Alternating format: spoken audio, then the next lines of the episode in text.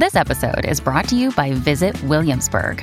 In Williamsburg, Virginia, there's never too much of a good thing. Whether you're a foodie, a golfer, a history buff, a shopaholic, an outdoor enthusiast, or a thrill seeker, you'll find what you came for here and more. So ask yourself, what is it you want?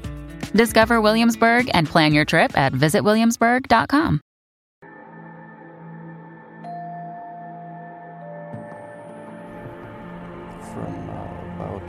15 years on up, uh, a great deal of my thoughts were uh, basically unshareable. We are all evil in some form or another.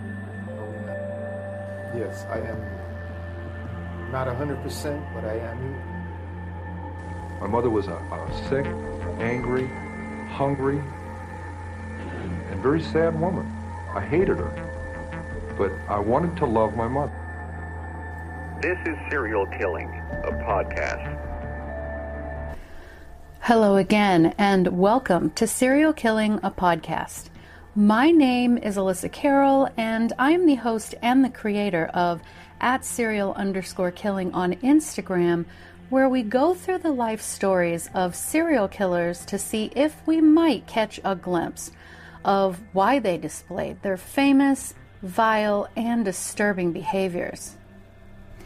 Now, of course, I want to give a special thanks to my patrons Florence, Teresa, Sarah, Sophie, Nanette, two Emmas, Gabrielle, Gaylin, Cassandra, Bree, David, who, by the way, left me the loveliest comment, and my girl Judy and John. Thank you guys so, so much. I really appreciate you. So, this podcast is going to be on Cary Stayner. Cary Anthony Stayner was born on August 13th, 1961, in Merced, California, which is near Yosemite National Park.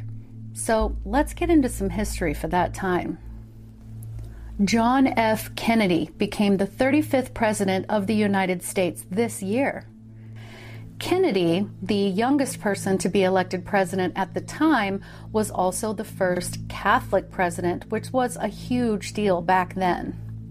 He was a decorated World War II veteran who had served in Congress as a member of the House of Representatives and a senator from Massachusetts, and he came from a family that had been previously involved in politics. So during his inauguration, he said his famous line, quote, Ask not what your country can do for you. Ask what you can do for your country. Unquote. Kennedy would remain as the U.S. president until he was assassinated in November of 1963. Also in 1961, JFK established the Peace Corps by issuing Executive Order Number 10924.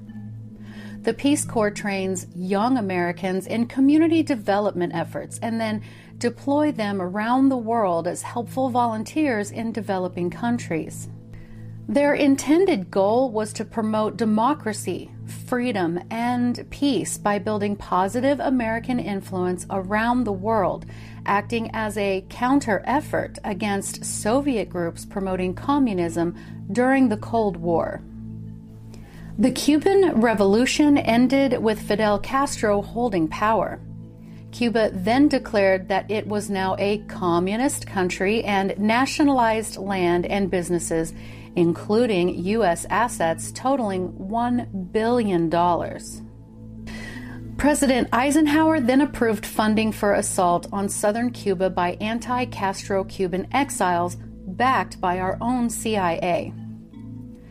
They then mounted an unsuccessful attempt to overthrow Castro known as the Bay of Pigs that occurred in 1961. Then JFK took office as Castro banned free elections. During the Battle of the Bay of Pigs, 118 were killed and another over 1,200 were captured by Cuban forces, and yet another over 1,100 prisoners were released in exchange for $53 million in food and medicine. Now, the Soviet Union conducted the largest ever nuclear bomb test despite worldwide objections. Named the Tsar Bomba, as well as Kuzkina Mat and Big Ivan, was detonated over the Novaya Zemlya island in the Arctic. The strength of this blast was equivalent to about 50 megatons or over 50 million tons of TNT and registered as a 5.0 on the Richter scale. Light from this blast was seen over 600 miles away from the detonation site. Also, this year, East German authorities closed the border between East and West Berlin, and the construction of the Berlin Wall began. And then the World Wildlife Fund, or WWF, was officially founded and opened its first office this year. It was created by the world's top conservationists as a means to organize and collaborate on conservation fundraising throughout the globe. The WWF used its influence and resources to bring public awareness to conservation issues with the goal of lessening humanity's impact on natural wildlife habitats and preserving endangered species. Since its founding, the WWF has become the world's largest conservation organization. That's pretty impressive. There was flooding in Somalia. The UN condemned apartheid, thank God. Segregation was ended on railways in the U.S. South. South Africa became an independent republic, and the last journey of the Orient Express occurred, traveling from Paris to Bucharest. Also born this year was Scott Baio, Peter Jackson, George Clooney, Laurence Fishburne, Michael J. Fox, Wayne Gretzky, and Barack Obama. So, this was the atmosphere that Cary was born into. So, I have to warn you guys that this story is kind of convoluted and it takes some twists and some turns, so you're going to have to stick with me, okay? But I promise you it's worth it. So, Cary's father, Delbert Stayner, was born in May of 1933 in Farmington, New Mexico. His parents were Jesse and Leela Stayner, who were Mormons. Now, Delbert moved to California in 1951 once he was 18 years old. He served in the U.S. Army from 1953 through 1957 as a staff sergeant and fought during the Korean War. So, according to his obituary, he worked in sawmills throughout California before starting work in the California Canners and Growers in 1961 and continued there until 1988. He then worked for Atwater Canning as a maintenance mechanic before he retired in 1995, though some sources say he was fired. He died in 2013 at 79 years old. Cary's mother was Mary Catherine or Kay Augustine. Kay grew up in a Christian family and attended a religious boarding school where apparently she was subjected to physical and psychological harassment. When she was able, she left that school and joined the Mormon church. Kay attested to the fact that her mother was very unloving and she said that her father had molested her as a child. Delbert and Kay, who was, by the way, eight years younger than him, got married in 1960 and they had five children two boys and three girls, and Cary was the oldest. The parents were after nothing more than a small town stake in a Central Valley farm community. Delbert punching a clock as a mechanic, Kay grabbing whatever service jobs that she could find. Kay would eventually run a daycare center out of their home. So, according to RecordNet.com, the family home was also occupied by Kay's parents, who were actually divorced and did not acknowledge each other. An example was given that when it was time for dinner, someone would ring a bell, and Kay's father would appear to eat his dinner, and he always ate alone. Once he was done and he had left the dining room, someone would ring the bell again, and Kay's mother, who was at this point blind, would come in and eat by herself. Once she left, the bell was rang a third time, and the rest of the family could come in and eat together. This would be Kay, Delbert, and the children. Kay then stated that she allowed her incestual pedophile father to live in their home, but, you know, kept him away from her daughters. But according to court testimony, the girls weren't safe. State authorities said Delbert, their own father, had continually molested them as well. But sources say once his assaults were discovered, he was, quote, sent to therapy. When Cary was three years old, he was diagnosed with trichotillomania, which is a condition where someone uncontrollably rips their own hair out. Now, it is a complex mental disorder with very specific symptoms and is classified as an obsessive compulsive spectrum disorder. Hair is most often ripped out of the scalp, but any hair on any part of the body could be affected by this condition. So in 1967, when Cary was six years old, the family lived on an almond tree plantation farm and tried to successfully farm, but Delbert just wasn't cut out for it, and the family moved back to Merced.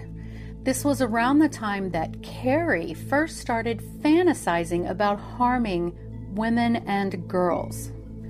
He even admitted that his thoughts were alarmingly sadistic at this very young age. He would find himself imagining having a neighbor girl trapped in some underground bunker when he was only eight years old, and these fantasies only became more intense and consuming as he grew older. But you know, his family was completely unaware of the thoughts that he was having. His mother said, quote, Cary was the ideal son. Very seldom did he get into trouble. He was a good student, a good artist, and he was very loving. Unquote. Of course, it was stated that in the Stayner home, emotions were taboo. And as Jeffrey Dahmer once said, most of Cary's thoughts would have been unshareable. So when Cary was 11 years old and his younger brother Steven only seven, the unthinkable happened. And this is where I will plant my disclaimer, disclaimer, and tell you to stick with me, okay? So, in December of 1972, seven year old Steven Stayner was walking home from school when he was kidnapped by a man named Kenneth Parnell. So, a little background on Kenneth. He was born in Amarillo, Texas in September of 1931. He was born during the Great Depression and the Dust Bowl era, and we've talked about that quite a bit. People struggled. Later, his mother took him and his siblings and moved to Bakersfield, California because his father had abandoned the family when he was only six years old. He then spent quite a bit of his youth in and out of trouble with the law as well as mental institutions. In March of 1951, 20 year old Kenneth was arrested for sodomizing a young boy as well as impersonating an officer, which is how he got a hold of the boy to begin with. And he was sentenced to four years in a state hospital. He escaped and was later found, but he also received a psychiatric evaluation where he was diagnosed as a sexual psychopath. And the recommendation was that he should be held indefinitely in the hospital. But after a few years, he was paroled. The condition to his parole was that he would continue to seek counseling, and he did, but not for long. Now, he later stated that he had kidnapped the young boy and molested him because, quote, my wife was pregnant and I had to find another outlet, unquote. His wife divorced him in 1957. That first marriage produced a daughter, and a later marriage produced yet another daughter. Kenneth would later go on to say that he had been molested at 13 years old by someone who was staying in his mother's home in Bakersfield. She ran a boarding house. Now, when he was in his early 30s, he was arrested and convicted of armed robbery in Utah. His second wife actually divorced him after this conviction. So, Fast forward to December 1972. 41 year old Kenneth worked at the Yosemite Lodge. And this lodge will um, come in handy later in the story. He and a co worker saw Steven walking home from school and they lured him to their vehicle where they kidnapped him. They asked him if his mother would be interested in donating items to a nearby church, and Steven said, Yeah, I'm sure she would. They then offered him a ride home, and at first he said no because he was only a few blocks from his own house, but the men said it would make things easier if they traveled together to his house. And remember, he was only seven. So Steven agreed and he got in the car. But once he realized that they weren't actually going to his house, he began, you know, voicing his concerns. And the men told him that they were going to call his parents, calm down, they were going to ask if he could spend the night with them. Kenneth then began asking Steven about his home life and what kind of trouble that he had ever gotten into with his parents. All of this information that he would then use against the young boy to manipulate him into compliance. Steven was taken to Kenneth's cabin, only around 20 miles away from his own home. It would seem that Kenneth had already bought a lot of toys to keep at his house, knowing that he was going to abduct a child. It didn't take long for Steven to become scared and begin asking to be taken home. Kenneth assured him that his parents had said it was quite all right for him to spend the night, and then the mental manipulation began. Kenneth began telling young Steven that he needed to be kept from his family to, you know, give them space because he behaved so badly at home. And the very first night that Steven had been kidnapped, the sexual, emotional, and mental abuse began. Three days later, Kenneth left the house while his coworker was there with the boy, then returned and told young Steven that he had been to court he had obtained custody of him, so now he was his, that his parents didn't want him anymore and they couldn't afford him anyway. Steven instantly begged his captor to take him home, but Kenneth refused. He told him he was his father now and his new name was Dennis. Now, not long after, he took Steven and moved to Santa Rosa, California, north of San Francisco, whereas Merced was a notable distance southeast of San Francisco. He enrolled him at a local school under the name of Dennis Parnell and demanded he not ever tell anyone what his real name was. And thus, Steven's new life began. Now let's go back to Cary Stayner. Cary's parents were, of course, horrified and completely devastated that Steven had gone missing, period. Cary later talked about how he had never seen his father cry up to that point. As the older brother, Cary later stated that he felt a sense of responsibility for not protecting Steven from harm, which is a very heavy load for a child, regardless. He also felt he might have been at least indirectly responsible because of the obsessive thoughts he had about holding the neighbor girl against her will and that somehow caused Steven to be kidnapped. So Cary's parents would later say that they both became emotionally distant. Delbert flipped between all consuming efforts to try to find his son and suicidal depression. He openly admitted pushing Cary away, saying his quote, real son was gone. Kay said her own father told her to view the kidnapping as a positive because now she had less children to worry about feeding and clothing, which, side note, what a horrid thing to say.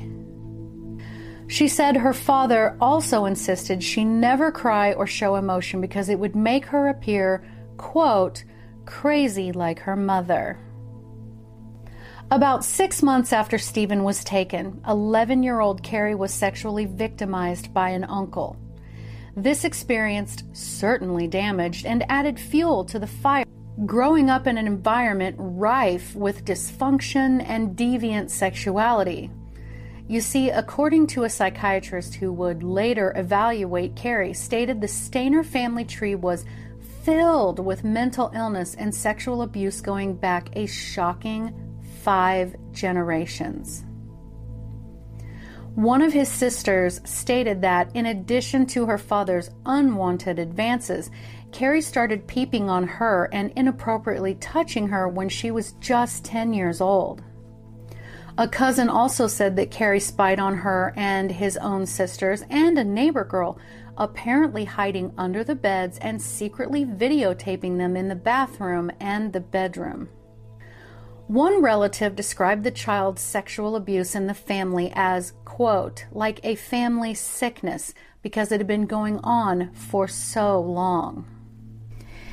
Now, going back to Steven, Kenneth moved him around some, again, forcing him to use the name Dennis Gregory Parnell and allowing him to retain his real birth date. Kenneth also began to allow Steven to drink alcohol and smoke cigarettes, and once he knew Steven wasn't going to run away, he pretty much let him have the run. That is to say, he let him have complete freedom. Of course, he was not free from the sexual abuse that he endured nearly every single night. Kenneth did get Steven a dog, though, and Steven absolutely adored this dog. For about a year and a half, Kenneth had a woman named Barbara Matthias living with them, and according to Steven, she took part in raping him when he was just nine years old. Barbara also tried to lure another very young boy into Kenneth's car, but the boy ran off. She later said that she had no idea that Steven had been kidnapped, which personally I think is bullshit. So, time goes on. The heartbreak of losing a child kept the household awkward and unsettled for years. Cary attended high school. He later admitted to wanting to see his sisters naked. One of his sisters had a friend over, and he proceeded to grab that friend's breast and expose himself to her. He said he was deeply bothered by the media attention that his family got due to Steven's disappearance. His mother nearly refused to leave the house, and his father drove aimlessly around looking for clues about his son. But at school, his peers stated he was shy but seemed to be good, and he played on the school's baseball team. Interesting to note, his name in nearly every yearbook was either misspelled or listed as Gary. But mostly, Cary enjoyed going with his cousins into Yosemite National Park to hunt and to fish, swim, and explore the caves. His dream was to become an artist, and everyone around him remarked that he was actually truly talented. And so, guys, I think this is a good spot to stop and take a look at Cary's childhood before we get into the heavy stuff. So, this family, guys, right? Wow. So, going to one of my favorite sources, Psychology Today, we see that pedophilia is, quote, an ongoing sexual attraction to prepubescent children, unquote.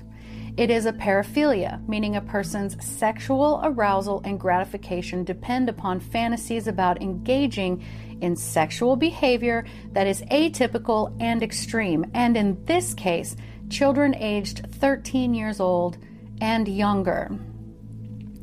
There are further subcategories, but that's for another podcast if you want it. Unfortunately, most pedophiles are men, but women are not immune either. The attraction can be towards boys or girls or both. It's hard to get accurate statistics on the prevalence of this because people would have to be willing to disclose this information, and as you can imagine, they don't really want to. It is thought to affect in men about 3 to 5% of the population. With women, it is a fraction of that. But then, interestingly, it's estimated that about 20% of American children alone have been sexually molested, making pedophilia a common paraphilia, which, of course, is completely and utterly unacceptable. And again, if you want me to, we can do a deep dive into this whole thing later. And I don't really want to firmly place myself on my soapbox just yet. Now, the most common offenders are family, friends, and relatives, but we knew this. The cause is not known. There is some evidence, however, that it may run in families, but the argument is is it genetics or is it a learned behavior? And this, my beautiful murder fam, is the issue with the Stayner family. Be it genetic or learned, Cary's family had it on both sides in droves.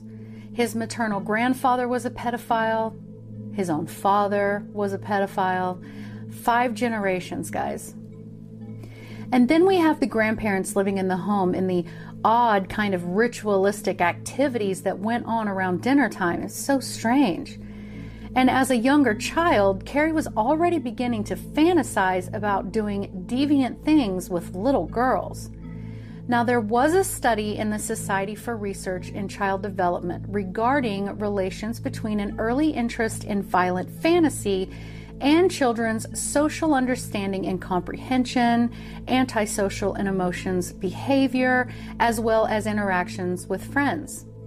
This study involved 40 control children and 40, quote, hard to manage children. The children's understanding of the emotional consequences of antisocial and prosocial actions were studied. So now the hard to manage group showed much higher rates of violent fantasy and was related to poor executive control and language ability, frequent antisocial behavior, displays of anger and refusal to help peers, poor communication and coordination of play, high conflicts, and less empathic moral sensibility two years later. And then we have the actual kidnapping of Cary's little brother. Now, he loved his brother, and the guilt he felt at 11 years old for believing he hadn't done enough to keep his brother safe would have been a very heavy burden to bear. Add to the mix of his already occurring aggressive and violent fantasies his father's statement of how his real son was gone and both parents emotionally unplugging from him. Well, we all know that's a recipe for disaster. And unless this has happened to you or one of your children, and I hope to God it doesn't, none of us can fully understand the devastation. So I can have empathy for the parents. I can. I can imagine how difficult it would be to stay emotionally available to your other children when you are so overwhelmingly consumed with your missing child and envisioning all the twisted scenarios that are going through your head. Cary specifically talked about how much he hated the media coverage and attention he received because of his brother's kidnapping, and his inappropriate behavior became more intense. So, constant tension in the home from and between multiple people, a disturbing amount of family history of incestual pedophilia, his mind already twisted with violent fantasies, and his brother missing and we already know that this doesn't end well. So let's get back into it. When Cary was 19 years old, the family finally got the news that they have been waiting for. Steven had been found. You see, as Steven had been going through puberty, he stopped looking like a little boy. So Kenneth began looking for another very young boy to take. Now, Kenneth tried to get Steven to help him kidnap children, but Steven later admitted to making sure that something random would happen so that they would not take anyone. But then in February of 1980, when Steven was 15 years old, Kenneth successfully kidnapped another little boy, five year old Timothy White. Steven recognized the panic and distress in this little boy and decided that he was going to make sure that Timothy was going to get back home. So, the next month, while Kenneth was at work, Steven took Timothy by the hand, walked out of their residence, and hitchhiked into the nearest, you know, in the city. He then walked the boy to the police station and told Timothy to go in and ask for help. Steven actually intended on staying outside, but thankfully, officers saw both of the boys and stopped them and learned their true identities. Kenneth was arrested the very next day, and after a background check, they found his 1951 conviction of sodomy of a child. Steven remembered that his first name was actually really Steven, and there is a book by Mike Echols titled, quote, I just know my name is Steven, unquote. He was hailed as a hero and he returned home. The media frenzy that had begun to settle stirred up again, and Cary stated every single thing became about his brother again. Mike Echols, that author, stated in his book, quote, After Kay walked back to the stove after setting the table, Steven remarked to her that she had forgotten one place setting. Who? she said, and Steven pointed over to his brother. Oh, yes, she said. Cary. Unquote. And Cary openly admitted to being very jealous of the attention and the gifts that Steven was getting. Not long after, in his very early 20s, Cary entirely gave up on his dream of being an artist. In fact, he really didn't know what he wanted to do. It was at this time, during his feeling of hopelessness, that he reportedly spent ever increasing amounts of time in Yosemite by himself because he wanted to prove the existence of Bigfoot, and he actually said he saw him once. In his later 20s, he had a complete nervous breakdown in front of a female friend and coworker, telling her he needed to assassinate their boss in the glass company he was working for at the time. During these same years, Steven traveled just a little bit and publicly spoke about what had happened to him, and he himself admitted to having trouble adjusting to the more structured environment of his parents' house. With Kenneth, he had been able to drink and smoke and, you know, do whatever he wanted. As you can imagine, things were just weird. He sometimes thought it might have been better if he hadn't come home. He did get a bit of counseling, but nothing more, as his own father said he didn't need it. He would also not speak about the things that Kenneth did to him. He wouldn't it was said that the other kids at school bullied him terribly, so he dropped out. He married young, and together they had two children. He helped with various projects about his story, but in September of 1989, he died from a fatal head injury he received when his motorcycle hit a car. And believe it or not, at his funeral, the then 14 year old Timothy was one of his pallbearers. And this is what sent Cary into a tailspin and the nervous breakdown he had in front of his female coworker. The next year, in 1990, Cary was the one that found his uncle shot dead in his home, and he had actually lived with that uncle for a short period of time. In 1991, he attempted to commit suicide by carbon monoxide poisoning. In 1995, the now 34 year old Cary entered himself into a hospital after experiencing yet another nervous breakdown. Two years later, he was arrested for possession of marijuana and methamphetamine.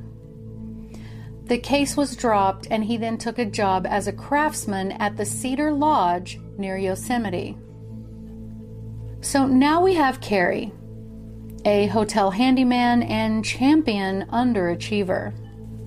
For two years, he worked at this lodge and was also, interestingly enough, a recreational nudist. And then in 1999, he could no longer contain his fantasies. He put together a kill kit, rope, and duct tape, a kitchen knife, and a video camera, and a gun. He then began to watch carefully customers coming in and out of the lodge. On February 15th, he saw that a woman and two teenage girls were staying at the lodge by themselves. He knocked on the door and was allowed in because, quite frankly, he was the maintenance man. In the room was 42 year old Carol Sund and her 15 year old daughter, Julie. With them was Julie's friend, 16 year old Silvina Pelosso. Cary later stated when he entered the room, Carol was reading a book and the girls were watching TV. He then pulled a gun on the girls and told them that he was, quote, desperate. You know, he was just going to rob them. He then ordered the ladies to lay face down on the beds. He then tied their hands together, gagged them, and took both teen girls into the bathroom. He started to strangle Carol, stating it took a full five minutes, which he said surprised him. Quote, I didn't realize how hard it is to strangle a person. It's not easy. I had very little feeling. It was like performing a task. Unquote. And once she was dead, he then stuffed her into the trunk of her rental car. He then went back into the motel room and began ripping the clothes off of the teen girls. He then ordered them to begin being kind of sexually active with each other, but the girls cried incessantly and he was beginning to get agitated. He began to strangle Silvina while she was bent over the bathtub. Once she was dead, he began to sexually assault Julie. When he was done, he left her tied up and lying on the bed to watch TV while he cleaned up the entire crime scene. He even thought to make sure to wipe down the sheet so that none of his hair was even on it. He put Silvina into the trunk with Carol. He said, quote, It felt like I was in control for the first time in my life. Unquote. At 4 a.m., he wrapped a naked Julie up in a blanket he put her into the passenger seat of that rental car and drove away. He had no plan as to where he was going to go or what he was going to do. He then drove to Lake Don Pedro, carried Julie up a path to a clearing where he could see the water. He said, quote, I told her I wished I could keep her. Unquote. He told her he loved her and then slit her throat and hid her in some bushes. He then drove the car with the two other bodies in the trunk into the forest as far as he could, walked out of the forest, and caught a cab home. He then returned to the car two days later, scratched the words, quote, We have Sarah, because Julie told him that her name was Sarah, on the hood of the car, and then set the car on fire. Over a month later, the burned up car, along with the remains of the two females, were found off of a logging road. Julie's remains were found around a week later after Cary had sent an anonymous map to the police. Now, with this map, he had included a letter stating, quote, We had fun with this one, unquote. So the police began questioning employees of the lodge since that was the last place the girls had been seen, and Cary was not immediately a suspect. No one wanted to suspect him because his brother had been kidnapped. I mean, they just assumed he'd be the last person to ever violate someone's rights like that. So he did that in February of 1999. He killed again in July. 26 year old Joy Armstrong was a naturalist at the Yosemite Institute.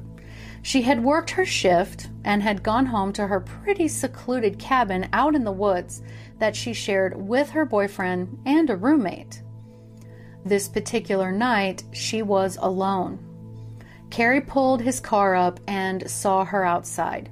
He stopped, he got out, and he approached her, asking her if she believed in Bigfoot.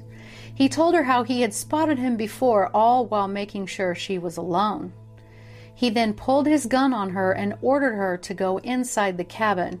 He bound her with duct tape and he gagged her. He then walked her through the back of the cabin and then forced her to get into his vehicle. He then drove back up the road. Only Joy wasn't going to go quietly. Once he had slowed the vehicle, she managed to get the door open and jump out. She got to her feet and began running through the brush and trees, headed toward a cabin where she knew some people that lived. Cary stopped the car and ran after her, and really it wasn't any effort for him to catch her. He grabbed her and then he slit her throat, only he kept slitting her throat until he decapitated her. He then dumped her body in a drainage ditch and threw her head 40 feet away and she was found pretty quickly. So, not long after, Cary was questioned again about Joy's murder and subsequently was released.